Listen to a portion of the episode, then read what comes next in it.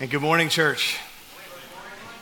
Such a joy to be able to worship with you and to see you all, to welcome many of you. Um, my name is Ryan. I'm one of the pastors here at City Church. If, if I haven't had a chance to meet you, or um, I'd love an opportunity to do so, I'll be down front at the end of the service with a few of our other elders. So please um, just know it would be great. It'd be a joy to be able to worship with you. As we were singing that last song, I shared this in the first service when, when Holly led us through that song in the first service um, my mind went to a picture that I have hanging on the wall in my office. Um, a friend gifted me with a painting um, that is called Saul's Conversion.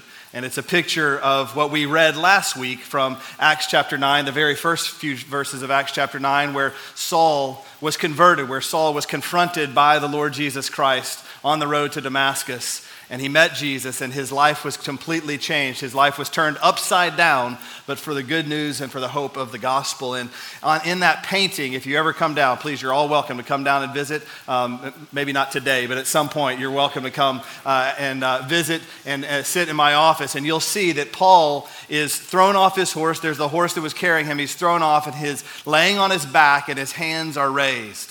As we sing that song, it just was such a picture of that picture was a picture of this song, which was, I have nothing. This is Saul, who was the Jew of Jews, a, a, Roman citizen, all these things about that we know and we learn through scripture about his life later. But he is laying on his back, completely prone and very vulnerable. And in that vulnerability, all he does is he lifts his hands to worship Jesus. Now, of course, that's an artist's vision of what it might have been like for Saul during that conversion, but it is a picture to me. This is the life that we live. People who have met Jesus. And as we sang, I hope that it would be our collective prayer that we want nothing and there's no power, there's no fame, there's, there's, no, there's no name for us, but it is simply let us just lift our hands, let us worship the King of Kings, the one who is worthy of our praise, the only one who is worthy of our praise. And so often in life, the circumstances I found of life can tempt us and lead us to be uh, worshipers of things that are not worthy of our worship. Um, small gods, lesser gods, things that are not God. But we make them gods in our own minds and our own hearts, and we begin to worship them. And so I hope that even as we look at this text, continuing in our study in the book of Acts, that we might become more faithful worshipers of Jesus alone. As I think of that, I also, my mind went to our summit weekend, which is coming up here uh, at the fall, if you are at the beginning of the fall, on August 18th through the 20th. If you're not familiar with City Church Summit, uh, I just want to encourage you to just circle that date. I've told you a few times to circle that date, but the theme of our summit this week or this year is faithful nobodies. It's just right in line with what we just sang. We want to be at this church faithful nobodies. We don't want to elevate our name. We don't want my name, City Church name, any, uh, any one of us. Our names are not what's important.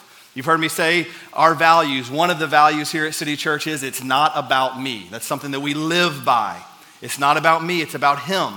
And so, if you're curious about what that would look like for you, how to live that out, how to be a part of this local church called City Church, and you want to be a faithful nobody with us, then come join us for Summit Weekend, August 18th through the 20th. My good friend Jonathan Dodson will be with us both Saturday evening and Sunday morning.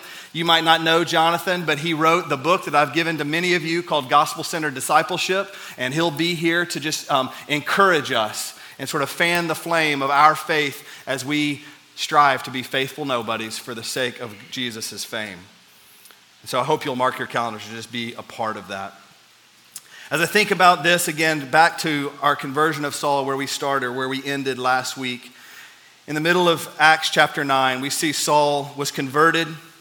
A man named Ananias, again, one of those figures in Scripture that we don't know a lot about, one of those faithful nobodies who was used by God in a powerful way, was sent to minister to Saul and to help him regain his strength. And it says at the end where we ended last week at the beginning, or in 18 and then the beginning of verse 19.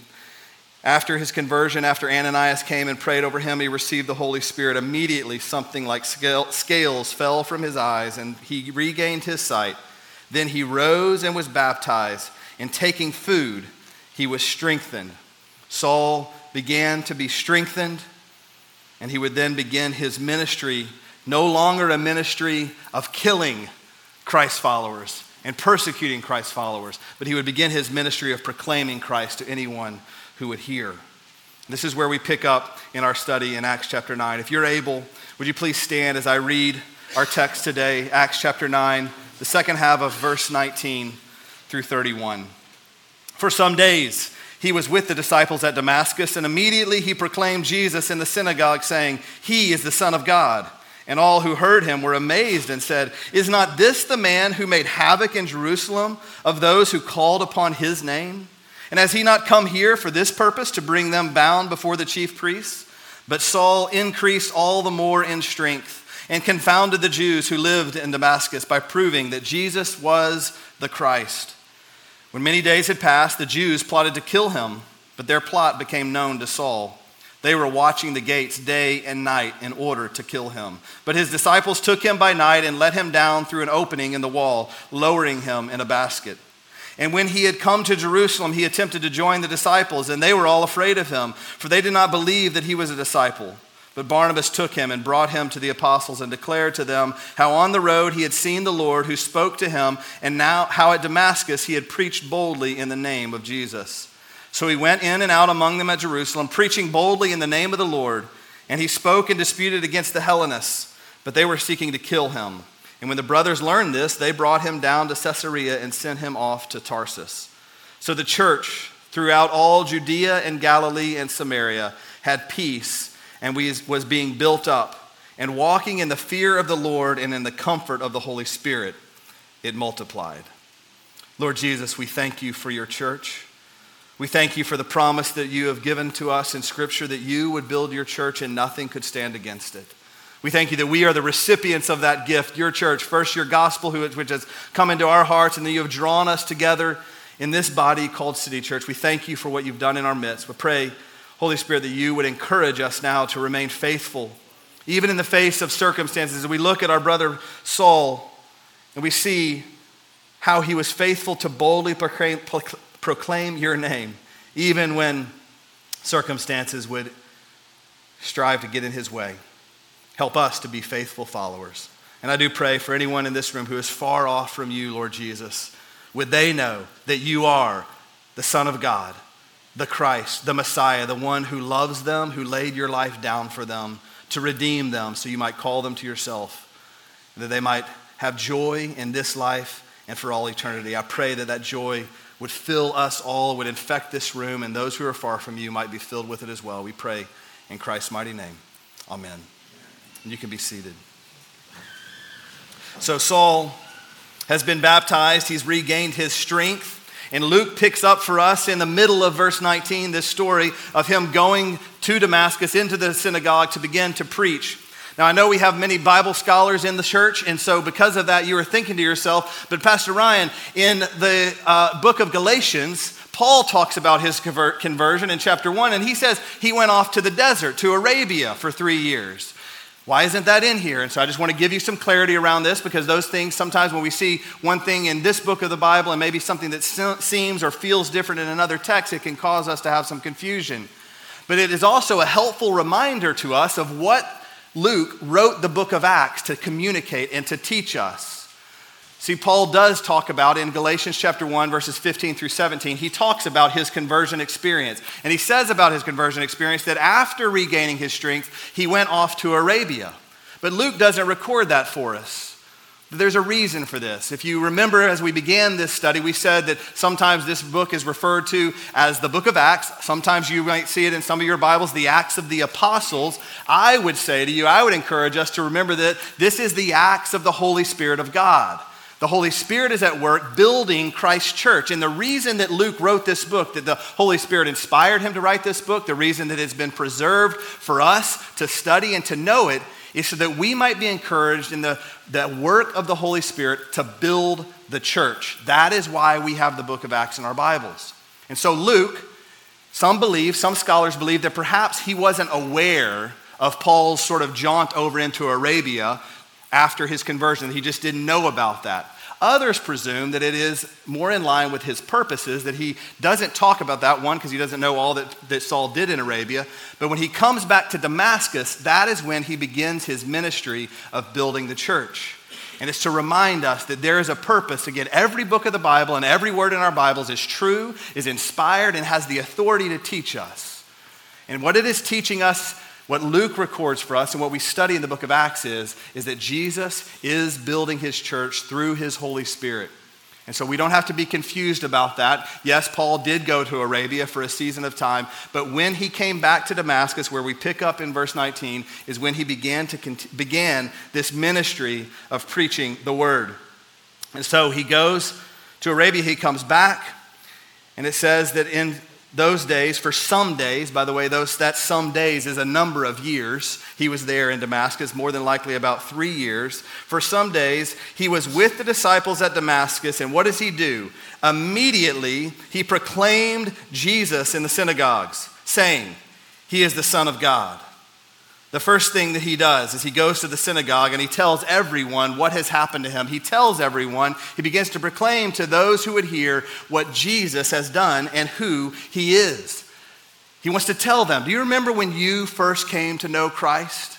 I was one like some of you who came to know Jesus at a little bit of a later age. I was 18 years old, so I can vividly remember life before knowing Jesus and some of the pursuits of my heart and the things that in, sort of got my mind going. And then there's after I was, came to faith in Christ. And after I was converted, after I came to know Jesus as my Lord and Savior, I didn't have someone, sadly, that came like right alongside of me. And there was a few years of wandering in the desert, I'll just tell you. I didn't really start growing. There wasn't a lot of maturity that came immediately to me. I went to the Marine Corps to gain that. When I got out of the Marine Corps, I came to Dallas because Dallas was the promised land. Dallas was where everybody wanted to be. My older brother, who had led me to Christ, lived here in Dallas. My grandparents, who were extremely influential in my life, lived here. And so I wanted to come to Dallas to be with them. And as soon as I came to Dallas, I got involved in a local church. I was baptized. And then I began to periodically reconnect with some old friends of mine from those college days, from before I began to walk with Jesus. And you know what I tell every single one of them? They're like, Where have you been? Why did you just disappear off the face of the You went to the Marines and like what? Why? They couldn't understand all that God was doing. And all I could tell them was, let me just tell you about what God has done in my life. Let me tell you about Jesus. Let me tell you who Jesus is. And they looked at me like I had three heads. I was zealous. I wish I still, uh, thankfully, have some of that zeal. Thankfully, some of those things, even in learning that, have even God has used in equipping me to help me teach and preach the Bible. But I remember those days, and I know some of you remember those early days of your faith where you were so zealous for Christ. And this is Saul. He knows full well what Christ has done in his life, and he wants to tell every single one that he comes encounter with what Jesus has done. This is why he says he wants to tell them he is the Son of God. Now, that is a significant statement to us. It's not just significant because it was Paul's testimony, but it is also a theological statement. See, Saul says he is the Son of God. The Son of God is not used to describe as a title for Jesus anywhere else in the book of Acts except for in this verse where Saul says it. Jesus is referred to as many other things. He is referred to as the Son of God in other places in the New Testament. It's pretty minimal. But most of the time, if we look at the Gospels at least, we know that Jesus referred to himself more as the Son of Man more than anything else. Why did he refer to himself? His favorite title was Son of Man because he was connecting himself to Daniel's prophecy that the Son of Man would sit at the right hand of the Father. He was telling them when he preached about himself and told about who he was that yes, I am a man, I am fully man, but I am fully God, and I will one day be with the Father in fulfillment of the prophecy that you all know. But here, Saul refers to him as the Son of Man. It's because Saul wants to tell these people that the Messiah that he had been denying, Jesus as the Christ, the Son of God, he wants to, them to know that he is who he said he was. And he had come, yes, to persecute, but now he had been converted and fully believed this. We can know that this Son of Man was a connecting point to the Messiah by the way that Jesus was interrogated. Do you remember Matthew 26? I know you all are like, yeah, Matthew 26, verse 23, Pastor. Matthew 26, verse 23. When Jesus is on trial for his life before his crucifixion, those who confront him, this is what the high priest says I adjure you by the living God, tell us if you are the Christ, the Son of God. Tell us if you are this person. If you're the Son of God, the Messiah. They wanted to know if he believed that he was God, that he was the Son of God. Well, Saul has been converted and he's saying to them, Yes, that Jesus, whom you crucified, he was the Son of God. He is the Son of God. He is the Messiah that so many of you have missed. I expect that there's at least a few of you here this morning who've come here. You're curious about who Jesus is. That's why you're here.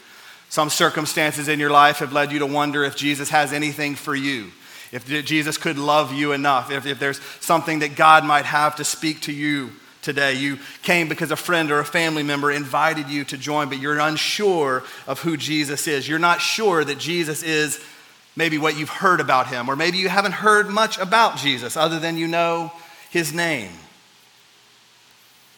Let me just testify to you, along with I know many other saints in this room, that Jesus is the Son of God.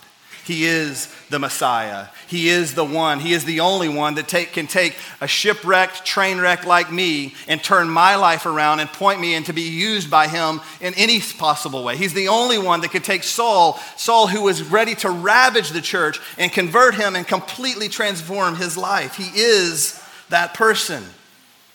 I've met this Jesus, not because I'm special, by the way, but because of who he is. Because of his love, because of his grace, I know Jesus as God. I know the joy that he brings, not just in eternity. I'm not just waiting to die so I can enjoy all the good things of Jesus. I know Jesus today and I get to enjoy him today. At his right hand, Jesus says there are pleasures forevermore, and he invites us into those joys and into those pleasures, not without trial, as we're going to see. There are circumstances that this life brings us that are hard, that are painful, that are challenging. Don't ever miss that. This is not some lie that everything's going to be great and perfect. That's not what Jesus ever said, but what Jesus did say is, with me, there is joy, joy that outlasts those circumstances. This is the Jesus that Saul met on the road to Damascus. See, Saul had been sent by the high priest from Jerusalem to go to Damascus with the purpose of persecuting anyone who followed the way, anyone who followed this Jesus. And then he met the great high priest the great high priest ripped him off his horse, showed himself to him, taught him about himself, and completely turned his life around. That's what Jesus does.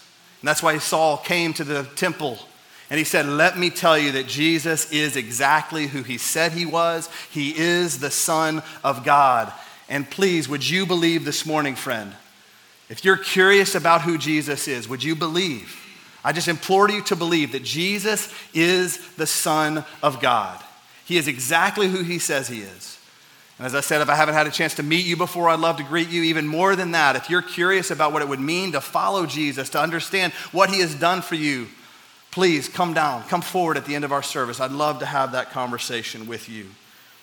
And so it says of Saul, after, as he's be- preaching and boldly proclaiming Jesus, it says that he increased in verse 22, he increased all the more in strength and confounded the Jews who lived in Damascus. That increase in strength is not physically, he's not speaking of his physical strength. Well, I'm sure there was some of that as he's being restored. This is multiple years from his conversion. No, what he was growing stronger in, he was growing stronger in his conviction and his understanding of who Jesus is and what he had done for him. He was strengthened by the power of the Holy Spirit to teach and to preach. And of course, this confounded, this confused the Jews, those that had heard him. They are thinking to themselves, this is the guy who came to persecute these Christ followers. This is the guy who wanted to murder the Christians, and now he's proclaiming him just like his master. They tried to kill him. They wanted him dead for what he was saying about Jesus. Do you remember Jesus' words to Ananias, the one who would visit him and care for him, prayed for him, was there when he received the power of the Holy Spirit. Ananias didn't want to go visit Saul. He knew that he was there to kill him. He believed that he would lose his life if he went. But God said to him, Jesus said to Ananias, I will show him how much he must suffer for my name. Suffering very much a part of the Christian life. In the same way, Jesus promised his disciples if they persecute me, if they hate me, why would you think they're going to do something to your master and not do it to you? We just need to get comfortable and realize that, yes, this life is suffering, but the, the purpose, the hope of this text is that in the midst of that suffering, in the midst of those trials, in the midst of even being persecuted and people wanting to kill Saul, the Holy Spirit continued to do his work. And yes, the circumstances looked bleak, but God had a great purpose. And I hope that that would encourage us all as we face various trials and circumstances that seem challenging and hard, that we might be encouraged to keep pressing on and to keep boldly proclaiming who Jesus is and what he has done. We just see here in Damascus, the Jews in Damascus, they want to kill Saul, and so Saul has to escape in the middle of the night. He's let down through a hole in the wall and departs from Damascus. It then says that he travels back to Jerusalem. God informed Saul of this plot to kill him. He did not let him die because his purposes for Saul weren't over. And so he sends him to Jerusalem. Once again, he comes to Jerusalem. You think he was probably expecting a welcome party, right? He's home. He's back in his home city. He's back where they sent him out from. No, what does it say? And when he had come to Jerusalem, he attempted to join the disciples, and they were all afraid of him, for they did not believe that he was a disciple. They didn't yet believe what Jesus had done. They didn't believe that this man who was so angry and so evil and so hard against Christians could have been converted. They believed that man was too far from Jesus. Some of us believe that there's someone in your life, even today, that you believe is too far from Jesus and you've given up all hope. And if they called you on the phone today and said, I know Jesus, I met Jesus today, you would say, Nah, I don't believe it. You wouldn't trust it. I want to encourage you, there's no one who is too far from Jesus. Again, let my testimony and the testimony of so many people in this room be a testimony to you that it doesn't matter where you are, that Jesus, his, his, his reach does not, can't be outrun. You cannot be too far from Jesus. There's hope for all if we would believe. So believe that even for your friends that you might be thinking of right now, thinking, I don't know how Jesus could save them. I guarantee you, the disciples in Jerusalem, their exact thoughts were, surely God has done something wrong. Surely this is not exactly the plan. Saul returns to Jerusalem. It's been three years, by the way, of him preaching Jesus in Damascus, and yet still there's this fear of him left in Jerusalem. Remember, the word about him had gotten, had arrived in Damascus even before he got there. They were afraid. Ananias knew of him somehow. And yet, for some reason, it hadn't gotten kind of reversed. That hadn't happened. This preaching and all of the boldness and the life that Saul was living hadn't come back to Jerusalem. And so they were still fearful.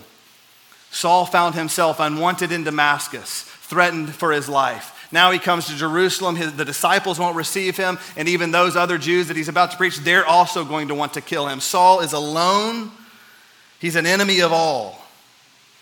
But we hear this word about Barnabas. It says in verse 27 But Barnabas took him and brought him to the apostles and declared to them how on the road he had seen the Lord who spoke to him, and how at Damascus he had preached boldly in the name of Jesus. Saul, I'm sure, I can only imagine how lonely he felt in these moments. He's seen Jesus completely turn his life upside down. He's understand he's growing in his faith. He's being strengthened in the power of the Spirit to know what Christ has done, to be able to preach Christ to those who are far off from him. And yet when he comes home to Jerusalem, he's an outcast. But Jesus would be with him in the same way, friends, that Jesus is with you even when you are feeling completely alone, when you feel like an outcast. Jesus had promised his disciples in the same way that God had promised his people throughout Scripture, Old Testament and New. Jesus said in Matthew 28 20 that I am with you always to the end of the age. There's no space and time where I won't be with you, Jesus promises. Deuteronomy 31 tells, God says to his people, Be strong and courageous, do not fear or be in dread of them, for it is the Lord God who goes with you. What does he say? He will not leave you or forsake you. I've got to believe that Saul, in this moment, is holding on to those promises. And Barnabas comes along as a messenger from God to encourage him, to strengthen him, to spur him on. And he, he advocates for Saul with the other apostles. He says, No, no, no. Let me tell you, I know what God has done in this man's life. Let me encourage him. What an encouragement that must have been to Saul to hear that word, to hear Barnabas. Again, more than likely at this moment in time, a stranger to him. Friends, we need encouragement. You've heard me quote Pastor Ray Ortlund many times in this church. He says, No one ever died of over encouragement. That's a true statement. No one ever died of over encouragement. You think you're being too encouraging? You cannot be too encouraging to your friends, to your family members. What a gift this church is. What a gift so many people are in my life. You've heard me talk about friends that have encouraged me. I talked about in I was on sabbatical last year before Matt went on sabbatical. You remember how I introduced some of you who were with us, Pastor Matt who came and preached? I said he's one of the most encouraging friends in my life. I think about our staff that encourages me all the time and, and, and lifts me up. I think about Aaron and Holly. I just, I just talked about them, that they're great encouragement to me. The word that I use to describe all of these people is that they are encouragement. They, they fan the flame of my faith and they strengthen me. You don't know when God is using you as a Barnabas to encourage someone. I can't tell you how many times just this week on our prayer night, Thursday evening, some of you are here with us, and thank you so much. It was a beautiful evening together where we prayed and just lifted up so many things. But one of the things that we did was pray for a few pastors and churches. And I just sent them a text and just said, hey, how is it that we, we can pray for you tonight? I just want you to know that we're praying for you tonight. I want, I want you to know that City Church is remembering you today. And the response by almost every single one of them was uniform. Thank you for that encouragement. You don't know how important it was for me to receive this from you. I had no idea what was going on. I just put a list of names that God put on my heart and said, let's pray for these three or four ministry partners and pastors. And that's what we prayed for. And they needed that encouragement in that exact moment because God knows they needed it. Be faithful, be Barnabas to one another, encourage one another. This is the beauty again of the church. God's word tells us to not forsake the gathering of the saints. That's not some legalistic way of God twisting your arm and saying, you better be at church on Sunday. You should be at church on Sunday, but let me tell you, it's not to appease God, it's because that I need you and you need me. We need one another. He gives us this place, this people to encourage each other, to speak truth to one another, to just spur one another on. Our fight clubs, if you don't know what that is? It's small groups of believers, three or four, gathering together, focused on intentionally studying God's Word. You'll learn a lot more about that when Pastor Jonathan comes. He wrote the book on it, Gospel Centered Discipleship. All right? But that's how we do small groups here at City Church. Why do we do that? So that three or four people can come together and can encourage one another, can spur each other on. We need that. That's what Barnabas was used by God to do was to encourage Saul and to stand with him when everyone else had let him go. And so Saul is accepted by the apostles. And it says of him that he then, in verse 28, went in and out among them at Jerusalem. And what does he continue to do? Doesn't go on a bunch of other things, doesn't say anything else. It just says that he preached boldly in the name of the Lord. He preached Jesus. Here's the amazing thing as he's preaching Jesus, guess what happens? This dispute about Jesus comes up, as it always does. Is he who he said he was? Is he the Messiah? Well, look who's disputing with him in verse 29. And he spoke and disputed against the Hellenists. So much so that it says they began to seek his own life, to seek out to kill him. Do you remember when we met the Hellenists? Some of you remember this. You got to go back to Acts chapter 7. We have a podcast. All of these sermons are on the podcast. You can catch up at any time. You got a journey this week, this summer. Just catch up. Hours of listening. I promise you'll fall asleep. All right? but stay awake for Acts chapter 7, where we met Stephen. Stephen and Philip and these Hellenistic followers of Jesus, these Greek speaking Jews who had been outcast by the Aramaic speaking Jews, they're converted and they are appointed as the first deacons in the church to go serve and care for the Hellenistic community, specifically the widows of the Hellenistic Christian community. But there are this group, this group of Hellenistic Jews that are disputing with them who still deny who Jesus is. And Stephen preaches against them, so much so that they get so angry that they stone him to death. They stone Stephen to death. They come against him and they take up stones and they kill Stephen. And as Jesus is, or as Stephen is looking up into the heavens, he looks to Jesus' face and he is received by Jesus for boldly proclaiming his name to these Hellenists. And he's he is killed. You know, in Acts 8, chapter 1, where we ended that teaching, this is what Acts 8, chapter 1 says. And Saul approved of his execution. Saul is there approving of the execution of Stephen, who is disputing with the Hellenists and proclaiming Jesus to the Hellenists. And then what does God do with Saul? He sends him right back to Jerusalem to pick up where Stephen left off. Do you think that God has a plan for his church? Do you think that Jesus is going to accomplish exactly what he intends to accomplish? He said, I will make you my witnesses, my disciples in Jerusalem, Judea, Samaria, to the ends of the earth. And here, Stephen is welcomed home by Jesus. And a few years later, God sends Saul right back up and says, The guy that you stood over his execution, you're now going to preach that same Jesus to them. You're going to continue the work of your brother Stephen until you meet him face to face. That is the God of the universe who is building his church and is still at work even today. I hope you're encouraged by that, friends. We can't get in the way of God doing what He intends to do. We can be used by God. We can enjoy all the joy of being used by God, of preaching Jesus and talking about Jesus. He will do it. We don't have to fret.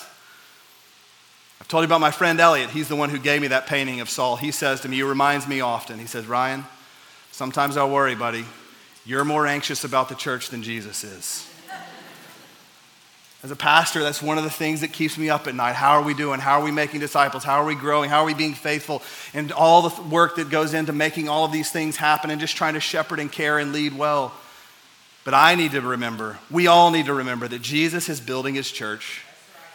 We can't stop it, he will do it. We don't have to be anxious. And this is what the testimony that Luke gives us at the end of this story. Look what it says again in verse 31. I'm almost done. I know I'm late.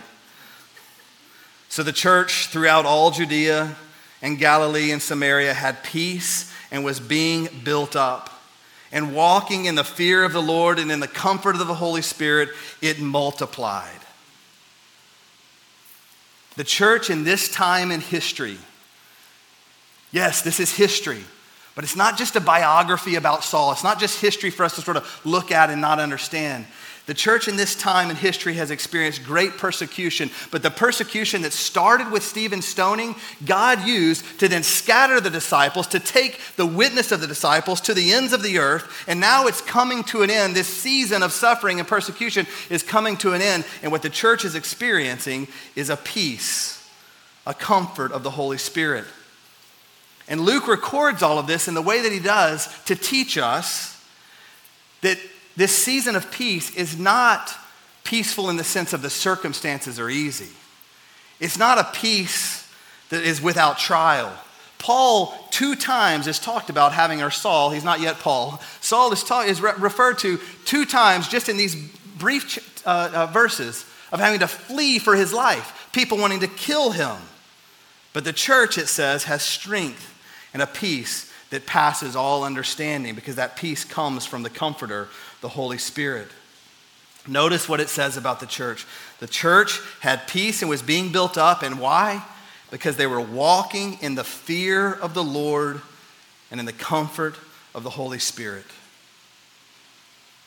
It's when the church lives in fear of the Lord, in awe of his holiness that we sang about, with reverence Proverbs tells us that the fear of the Lord is the beginning of wisdom. If we're going to live wisely in the world, it will be with a reverence and an awe for God.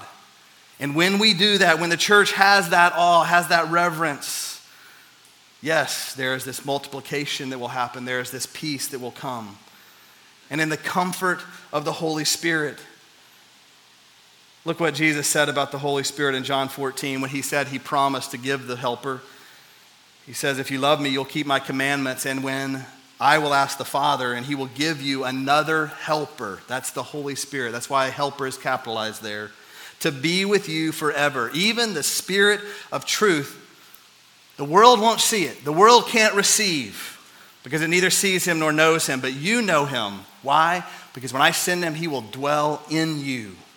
That is the comfort of the Holy Spirit, the indwelling presence of God Himself with us. And that comfort and that reverence and that awe and that fear and walking with God will lead the church to multiply. We will be faithful. We will be seen. God will continue to use us.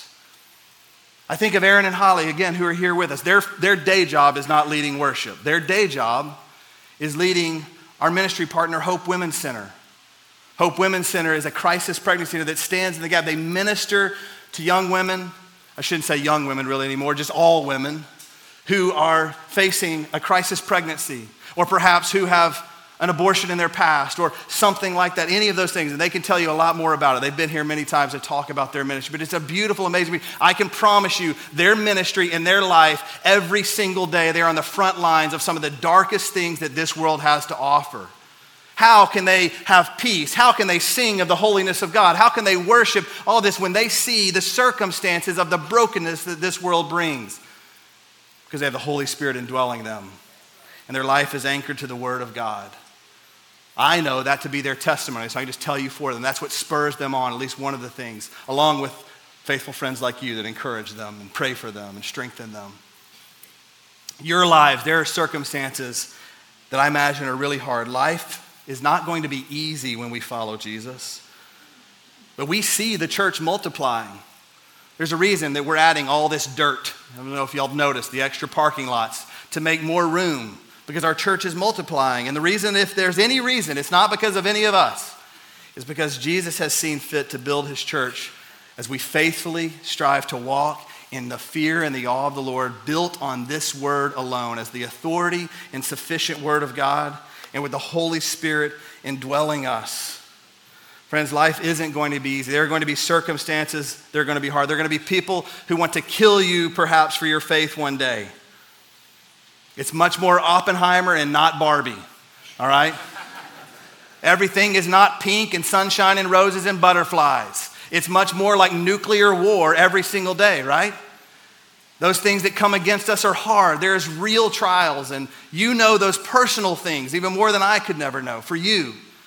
And I have the same things even this week. I just tell you, this, this, there's been a number of things where pastorally, I'm like, man, I messed that up. I didn't do that right. That, I wish that would have been different. I wish I could have handled this situation differently. In all those things, there's trials, but the church multiplied. Not because the circumstances were easy, but the church multiplied because it lived trusting in the Lord, living for the Lord, with its eyes wholly fixed on Jesus. Aaron and Holly are going to lead us. We're going to sing that song again. The High King, Jesus. The church's eyes fixed on Jesus. I just want to encourage you. The circumstances are challenging. It might feel like you're completely alone, like Saul today. It might feel like everything in, the, in life is coming against you. Would you just fix your eyes on Jesus? As we sing this song, would you just fix your eyes on the one who is sovereign over it all?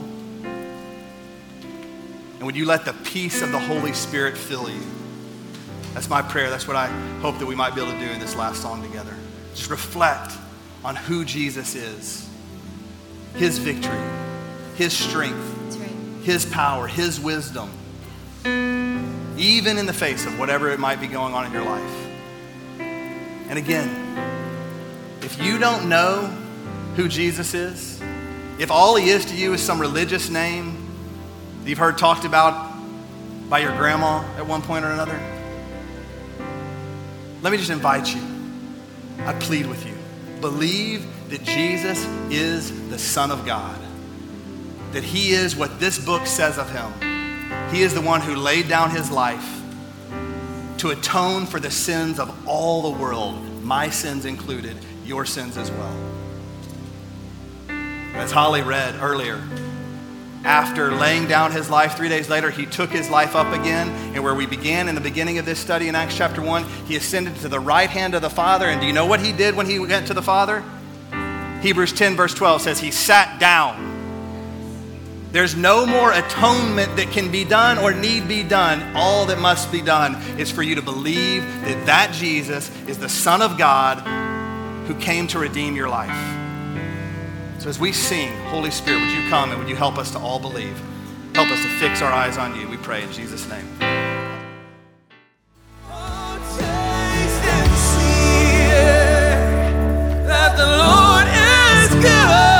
Thanks for joining us for the preaching of God's Word at City Church Melissa. We meet Sunday mornings at 8, 9:30, and 11 a.m., and we look forward to meeting you there soon. City Church Melissa, for the glory of God, the good of the city, and the hope of the world. Oh, you say